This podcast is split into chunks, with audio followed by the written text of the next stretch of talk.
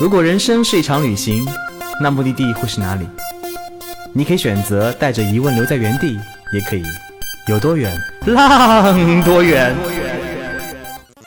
本节目由全宇宙最会玩的稻草人旅行推出，我们有超奇葩的年龄限制，只做年轻人的小团队旅行，坚持路线原创，百分之八十五以上的队员来自于朋友推荐。关注稻草人旅行，和我们一起出发，爱上这个世界。欢迎收听最新的一期《有多远浪多远》，我是道哥。之前呢，道哥向大家征集旅行中的暖心故事，小伙伴们个特别踊跃，道哥非常非常的感动。这次的征集活动将持续到十二月二十日，还没有参加的小伙伴赶快踊跃分享吧。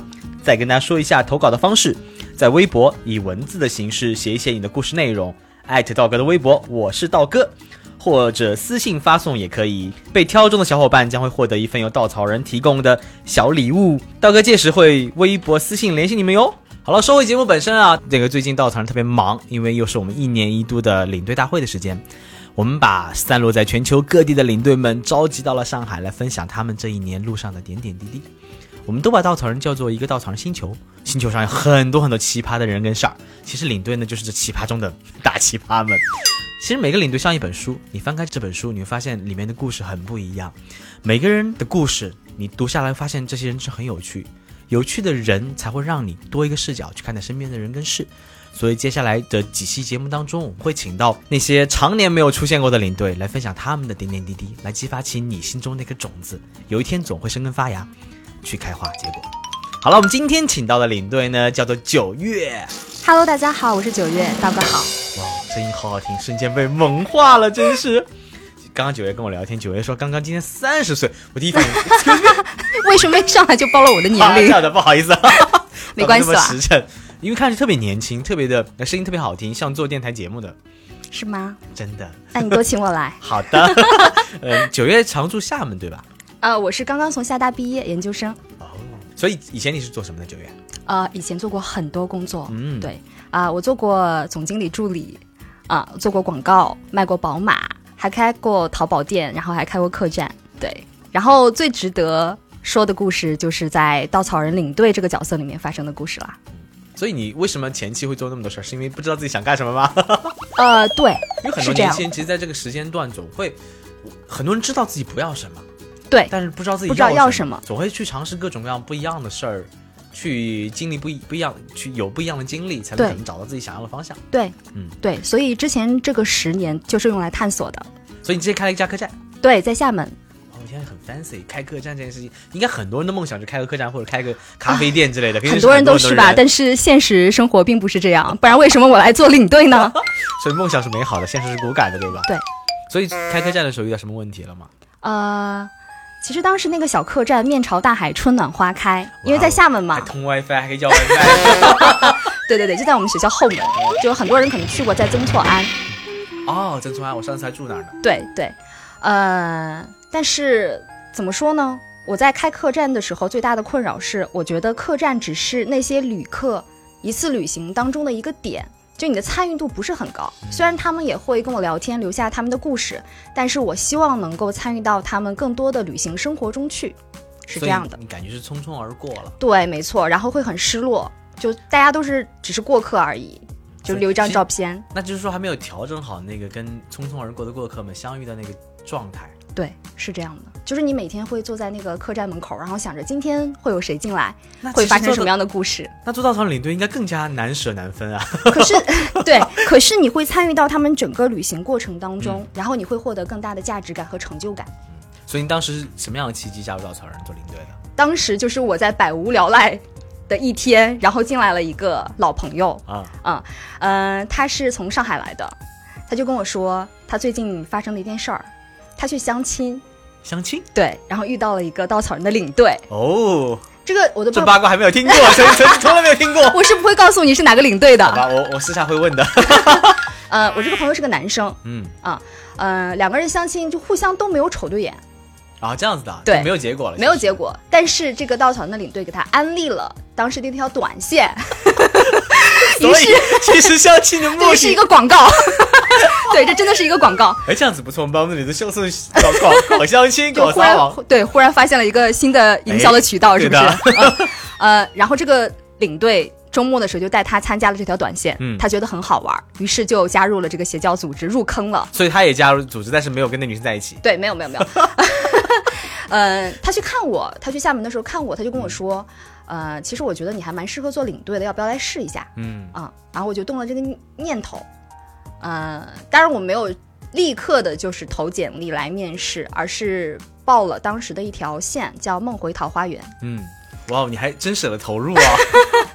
那 当时遇到的这个领队也很有意思，对，是堆堆。哦，对对，对对的故事将会在我们接下来的藏族 F 四当中听到。嗯，呃，在那条线里面，我们发生了很多故事，哇，有啊什么样的故事？对，也是让我对对，是不是也认识到相亲，然后可以推荐路线了？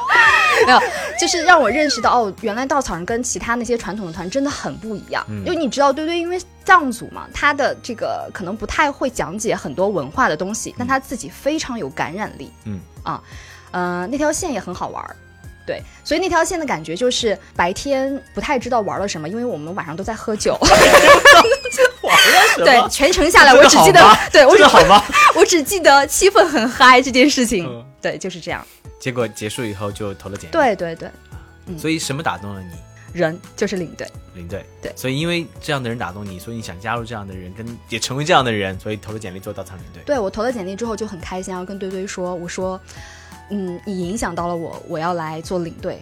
然后没有想到他非常淡定说，哦，根本就没有 care 这件事情。堆堆很影响人。这次我一个好朋友跟着堆堆的那个川西大环线，哦，他觉得天哪，这个人简直是人间精灵一样。我说哇，你这么形容一个五大三粗的藏族孩子对吗？他说，因为他的印象很深刻，当时他们去一个寺庙。去一个寺庙，正常的人进入寺庙就是跟当地人很尊重啊，很敬啊，或者他去之前还买了很多水果，然后进去以后跟当地小僧人就开始散水果，然后他都认识里面的人，我他就问他你你跟他们是朋友吗？不是啊，因为去过好几次就相互认识了。他藏族那种对人的善心，他在是时时，而且他不是那种刻意做出来的，他就是真正真正想对别人好。抱走的时候跟每个人送了条哈达哦，啊，然后这个这个我的好朋友就后来跟我说，这是他遇到最好的领队。当时我就很很轻蔑的看了他一眼，哼，你跟过我两次呢，那证明我就不是你最好的领队了。难道不应该是你吗他？飘身而过，再见。其实那条线里面，我被堆堆影响感动，也是因为我们当时路上去了沙甸大清真寺。嗯，啊、它其实是一个清真寺嘛，对吧？对堆堆是藏族，嗯他信仰的是藏藏传佛教对。但是你可以看到，就是他对其他宗教的一种包容，啊、他也有很仔细的听，啊、然后有引导我们去感受那种宗教的氛围，对，很打动人的。嗯所以第一次，我记得那个按照我们以前的那个考核培训体系的话，除了实战你们会在一起参加很长时间的培训以外，还会有个独立考核团。所以那次你的考核领队是雅果，对吧？是雅果，对，那次有什么好玩的故事吗？啊、很多好玩的故事。因为为什么我知道这件事情本身是我在微博上看到一个非常啊大的大 V，、应该是一个、嗯真的吗？我不知道哎他。是一个直播界还蛮有名的小网红，然后他、哦，我见到她，我只我只觉得很漂亮。啊，真的很漂亮，人家嗯很主动安利我们，录了很长一个节目来来介绍稻草人的好。然后其实他当说了一哇哦段很长的文字，他这么说的：他本来是抱着一个人来散心的状态，对对对心心情不是很好，而且他觉得跟陌生人在一起，其实他他受不了，所以刚开始就逃离。包括我们在大大理的时候会分组活动嘛，对，他想一个人闲逛逛，直到他说他是说得很清楚，直到两个可爱的女孩子用温微笑融化了他，一个是九月，一个是雅果，然后两个人走到面前，把他拍拍肩，说你在那这儿呢，跟我们一块儿走，就特别自然而然的融入了我们。而且那几天时间以后，发现他那个隔阂的心，包括那个想跟大家保持距离的感觉，一下子被拉近了，一下融入了。他自己非常非常的不经意的觉得自己改变了一个状态。我是看过那篇文章以后才知道，哇，九月跟阿果应该是很厉害的两个领队吧。我对他印象也很深刻。嗯，呃，他唱歌特别的好听。声音很好听。对对，他在大理的时候就随便找了一家酒吧，然后上去唱歌给我们听，嗯，是这样的，所以第一次带队的感受如何呢？跟你想的一样吗？给我更大的震撼。更大的震撼。所以往往在开头的时候，如果是一种很超乎预期的感觉，就像谈恋爱一样，对他奠定了一个基调，他应该会走下坡路了吧？神转折。我已情，我已经开始要铺垫我后面的情绪了，道哥，你不要这样。我总觉得激情过后总会有一些平淡的，尤其是当你开始的时候太过激烈的时候。因为为什么太有这种激烈了。为什么这种感觉？就是因为我认识很多很多的领队，包括认识很多全职员工，每个人都经历过那么一个起伏阶段。因为他一个东西给你太过美好的开始的时候，就像谈恋爱一样，一个男友一个女友在你眼前展露出完美的一面的时候，你甚至会忽略很多的缺点，哦，刀哥是有过多少 感情经历？客观的事实。但到了时间慢慢就是基因褪去以后，当你进入柴米油盐酱醋茶的日常生活以后，你才是慢慢的发现，哇，我这个人这件事儿，这个公司本身它所本身那些问题就暴露出来，其实也不是它刚刚存在的，或者是无法改变的，有些东西都是。但你基因褪去以后，你发现以后，你会很难过，甚至会会会在怀疑自己的选择。对，好吧，既然聊到了这么沉重的话题，因为呃因为因为你是我认识的是几个退出又回归的领队，是对我是中间退出了一年的时，间。所以当时其实带队很长时间以后，为什么会退出呢？嗯、这个我有官方的理由。对，我也听过官方的理由，没关系，我们再讲一下官方理由。我的官方的理由是因为呃，我是在厦大读研究生嘛，嗯我学的是油画专业。嗯啊，呃，其实当时带队还有一个初衷，就是遇到不同的人，看到路上不同的风景，其实可以作为一个素材。嗯我的毕业创作就是这些在路上看到的风景，呃，画了一组图。呃，我当时官方的理由就是我要回去做毕业创作了，呃，于是就暂停了大概有大半年的时间，这是官方的理由。那么真正的理由呢？其实呃，道哥可能略知一二，就是，嗯、就像你刚刚说的那样，就你经历了非常美好的开始，像一段恋爱一样，它总要开始落到地上去。嗯你会有一定的落差，你会去反思这份工作到底带给我真正的意义是什么。嗯嗯，我需要停下来，需要停下来回头看一看，然后让自己再充满能量，再上路，并且把这个能量带给更多的人。那么，在我觉得我无能为力的时候，力不从心的时候，然后我就选择了停下来，这个是真正的理由。哦，我继续挖啊。其实我们这是既然是情感谈话类节目，我们这两期定位要改一改哈。那个，其实呃，我在想，一个领队，尤其是一个不在办公室工作的兼职领队，他常年是一个人在外的。是他一个人要挑起所有的困难、所有的痛苦，包括虽然大部分到团队都非常非常的好，但总有一两个会让你觉得，哎，可能价值观不一样，可能生活习惯不一样，可能稍微有点挑剔等等等等，总会让你遇遇到不合适的人跟事儿。对，我觉得这个是非常正常的一个情况。可能还有比如说可能发生的突变问、突发问题，嗯可能有的时候。自己在一个状态中出不来，情绪会失控，就各种各样的事情。当你爆发那一瞬间，有的时候会很怀疑自己的选择。我为什么要做这么一份操着白粉的心、赚着白菜钱这么份工作？而且、嗯而且还有的时候那种情绪会逐渐放大。那其实我对于这个问题，我可能是比较乐观的。嗯嗯，我不会觉得，就是我为什么要做这份工作，因为我一直很坚持我的初心，嗯就是我希望变成一个更加强壮的人，就不光是身体，对，也是我的心灵。所以，嗯，我当时并不是说遇到了真的不好的人，嗯或者是真的形成的变动，或者是迈不过去的坎儿，而是说，就像你刚刚提到的，我第一次带队的时候。就是遇到了就是非常好的这个姑娘啊，发生了很多故事。其实那天晚上在拉什海，我们做的分享会很巧就聊到了初恋，嗯然后很多人就哭的是一塌糊涂，你知道？嗯、可能那是第一次带队吧，就奠定了一个基调，就是我忽然第三很难忘哎。如对果非常难忘。如果队员间谈得很深，聊得很走得很近，其实那一次分开就像失恋的感觉一样。对我我回到我的城市，我生活的城市，呃，下了飞机之后，我回想这一段旅程，就忍不住就流下眼泪。我准备好纸，就然后就是，嗯、因为是第一次带队，就奠定了我以后的这个基调。我忽然发现，它跟我想象不一样的一点是，它不是说只是能够带给别人快乐，只是纯嗨，或者是玩游戏玩得特疯，不是这样的，而是我发现它非常的治愈。嗯嗯，它能够释放你的痛苦，能够在彼此分享的过程当中，让你去治愈你自己。嗯，就是这样。嗯，所以其实我后来遇到的一个很大的问题是，我发现我一旦出门再带队，我就会陷入到这种情绪当中，就是我要先打开我自己，我要去分享我真正的内心的东西。我希望通过我的分享，你能够同样能够打开你，然后你在这个过程里面，我们互相治愈，然后你回到生活当中，嗯、结束了这样的一次旅行，你忽然发现你充满了力量，我能明，我的我很能明白那种感觉，就是其实一次旅行回归以后是很有力量的，对。但那过程当中，其实你，其实换做我来想那个场景，你要打开自己，你要剖开那个伤口，其实是很痛的，是这样的，而且在痛之前而且每个，月要一次。对对对，哎，月经铁一样，真是，因为那感觉是很难受。到和现在一年带队也就一两次，但每次带队前依然会焦虑。我带了十，呃，不对，又暴露年龄，不重要，带了十几年队了，但是每次带队前依然会害怕，会焦虑，因为你知道那个场合，我们不是一种纯商业、纯工作化的方式带队，我们是很多掏心掏肺跟队员在一起，成为朋友，甚至成为一生的朋友。就在路上，我们什么都会讲，他们会无限的信任你。对对然后你在那过程当中，你要做好，你要做好像家人、保姆、朋友，你要去关注他们的衣食起居，同时你要关注他们内心世界，你要跟他们一起走入这个环境，你要掏心掏肺跟他们讲故事，你要引导他们去分享这个故事，你要建立他们跟当地的连接，你要建立他们跟你之间的连接，建立他们之间的连接，你就是那座桥。这心其实很重很累，对，尤其长时间在这个环境当中，你会一次次觉得你这座桥会垮。你会觉得，我靠，这他妈是份什么样的工作？我要付出这么多，然后最后换来的是一场分离。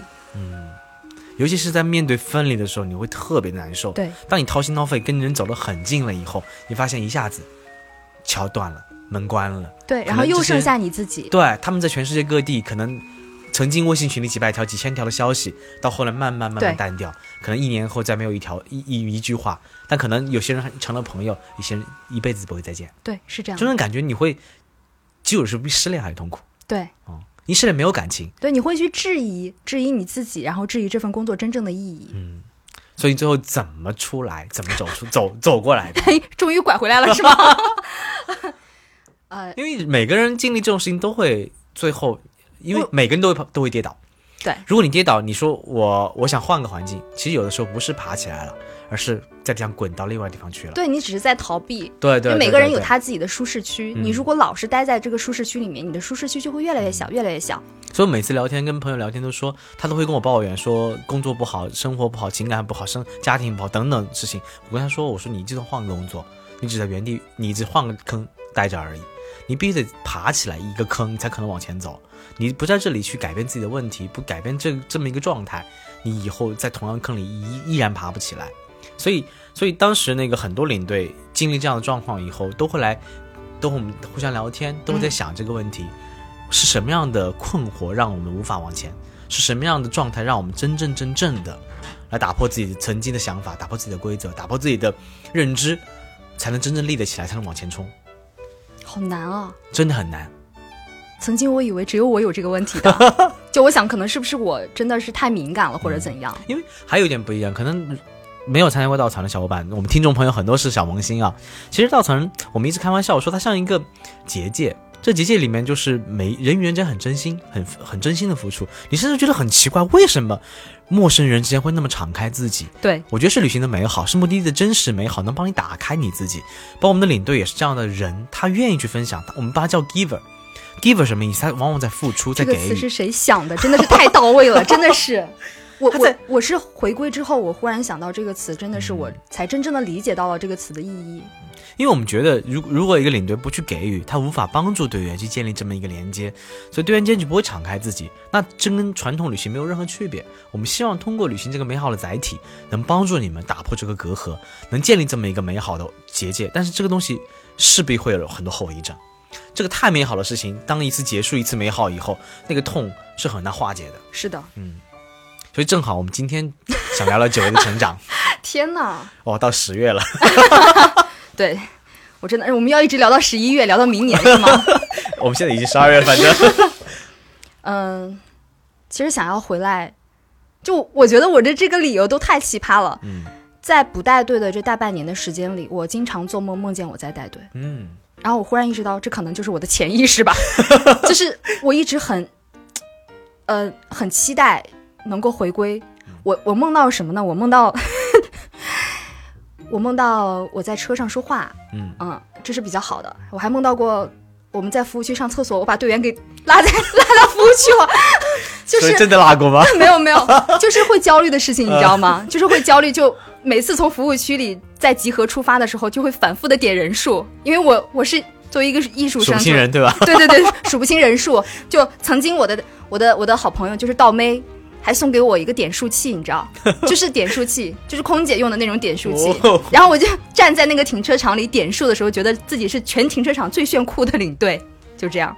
那所以其实那个那个阶段，你当时那个阶段想有点想逃避，觉得掏心掏肺已经掏空自己了。对但回归的时候，这个这个状态依然会面临啊。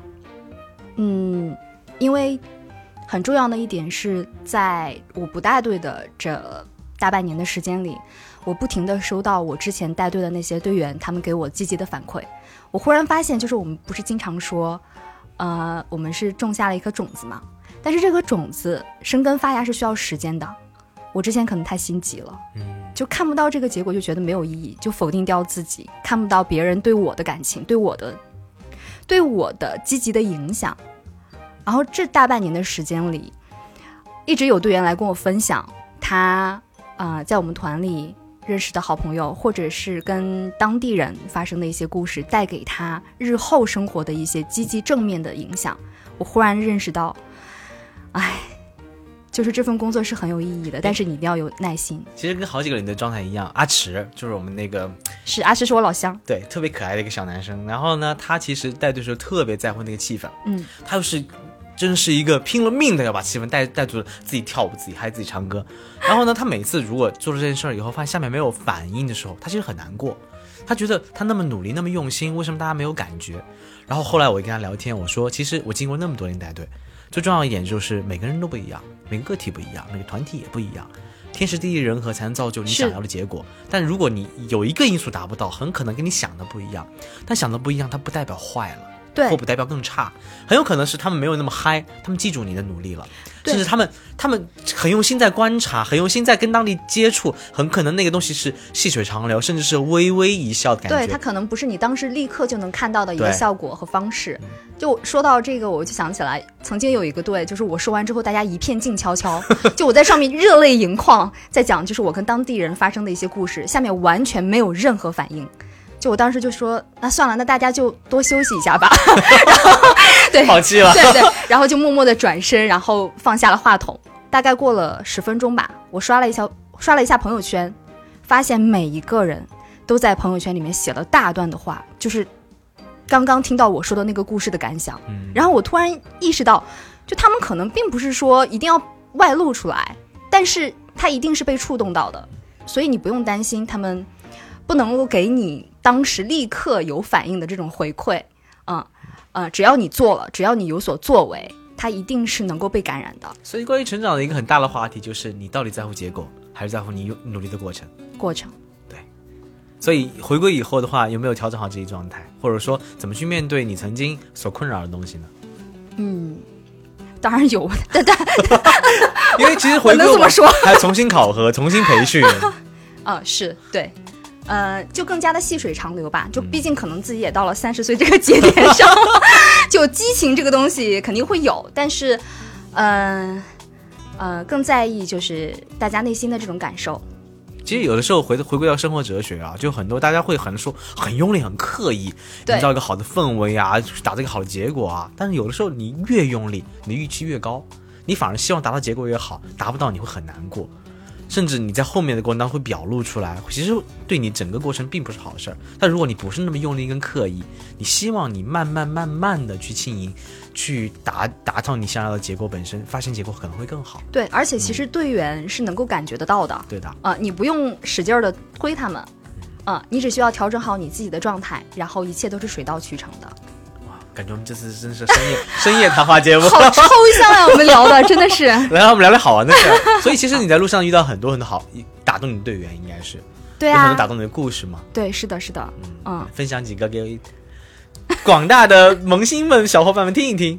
就因为刚道哥有聊到，上来就聊到三十岁这个话题，就忽然想起来曾经在鸣沙山上面发生的一件很有意思的事情。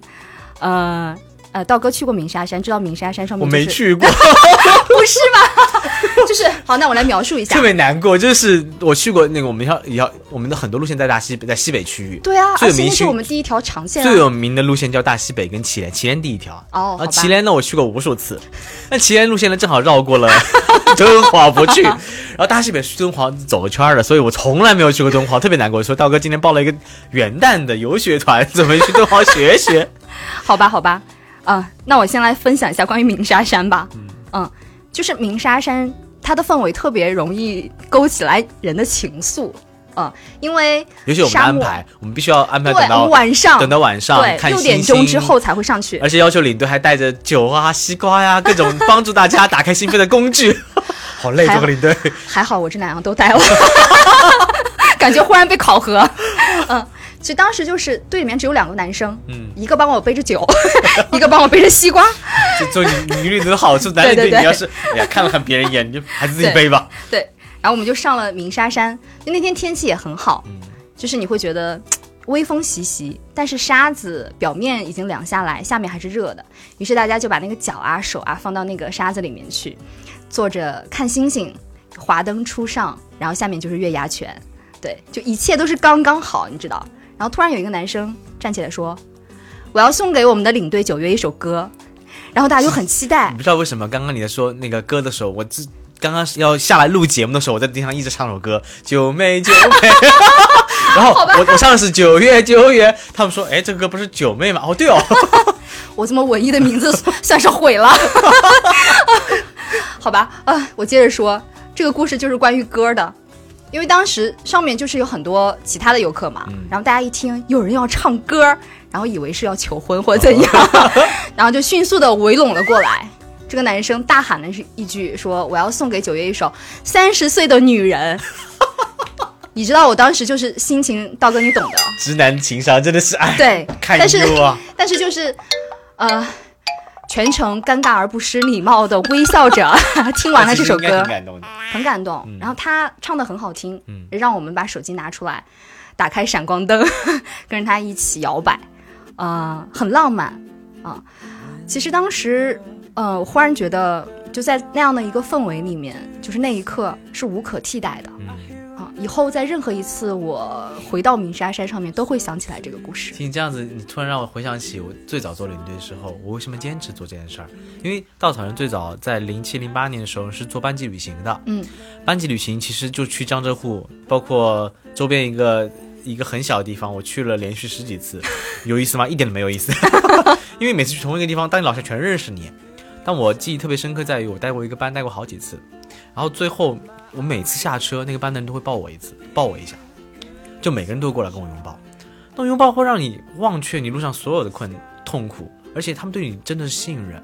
那种信任在于，就是你做了，你何德何能，做了什么事情让别人愿意对你敞开。是对，我也会有这种感觉。就是那种感觉会让我一直记得那个拥抱，那个拥抱给我背后的力量，会让我在困难、在面对一切的时候，我会想起那个拥抱，会想起我的付出是得到回报，而且就算没有回报，起码那个温暖是一个最信任，就那个拥抱是给我最信任的一个一一个动力吧。嗯嗯，一切都是值得的所。以无论我在带路过程中遇到多少多少事情，我都会回想起那个拥抱，我会觉得我会坚持下去，因为我希望我能给他们一份力量，嗯能让他们在路上旅行的美好，能更多打开他们自己，去打破他们的认知，去认识自己，才你可能获得成长的力量。好棒啊！好想报你的团啊！一年就一次哦，特别难报哦。哎，所以除了这一个送上一首歌的，还有没有什么好玩的事情呢？跟队员间的？嗯，有啊，我三十岁生日那天收到了一个队员送给我的礼物，是一瓶抗衰老的面霜。这个队员曾经是我遇到的，我觉得非常难搞的一个队员，啊，对，很难接触，因为在头两天他没有跟我说过话，嗯，你也很少会碰到这样的人。我经常遇到，我的体质真的是，因为不能叫难搞，因为我们对人的认知，尤其现在这个网络时代，大家喜欢戾气很重，喜欢乱骂人。一个人发生一件事情本身，所有人都哇什么撒盐、搓脊梁骨一样的。其实每个人都有他的优缺点，都有很多甚至见不得人的一面。但是如果你只看到缺点，你只是指责，你很容易指责呀。对，因为越会表达的人越会被误解，越会呈现在外面的人越会被误会。就是你看到你不好的一面，你去戳人家，你看不到别人闪光的点。带队就这样子，因为带队的时候，你每个人都希望什么？队员是好搞的、友善的、不挑剔的，甚至好相处的，然后特别礼礼貌、理解、尊重人的。但有时候你你难免遇到情绪差的，难免遇到经常迟到的，难免遇到不是那么理解你的，难免遇到话语不是那么好听的。他很可能对，嗯但是他很多闪光点你看不到。对，其实我想说的这个故事就是在于它改变了我什么呢？就是，呃，刚开始的时候你可能会很容易的去下定义，觉得这是一个好搞的人，这是一个嗯不好搞的对人。对对对对你你会我会对我也会贴标签，对，你会贴标签，我觉得这样真的是非常不好。就当时他就是立刻被我定义为一个难搞的队员。嗯，其实呃，我当时也没有带几条线，对，碰到这样的人心里面也是有点哎，慌的。对，会想要怎么办。后来就是万万没想到的是，我们俩成为了非常好的朋友，而且一直是保持联络。呃，在后面的几天里面，非常的照顾我。嗯，他也能够呃打开自己去跟别人交流，就忽然发现不要去定义别人。呃，每个人就像你说的，一开始说的，就像每个领队都是一本书，其实每一个人也是。对啊他今天对你展开的是这一面，就并不代表着他，呃，呃，没有更加打开和积极的那一面了。对，就像你说的，可能是某种情绪或者怎样，包括一个人刚刚到一个陌生的团队里面的时候，没有办法放松下来。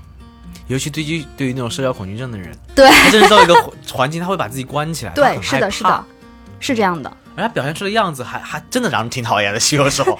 所以我觉得，对，就是领队的，呃，带给我一个很大的成长和收获，就是他给了你一个角度，让你多维度的去看待这个世界和人。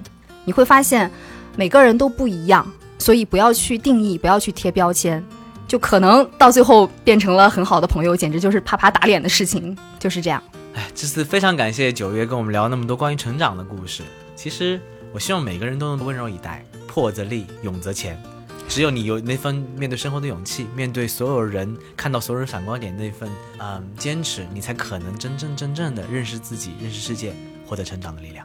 谢谢，谢谢刀哥。也谢谢九月，谢谢来我们节目做客，多来做客。好的，好，我们下次节目再见。再见，导哥，再见，大家。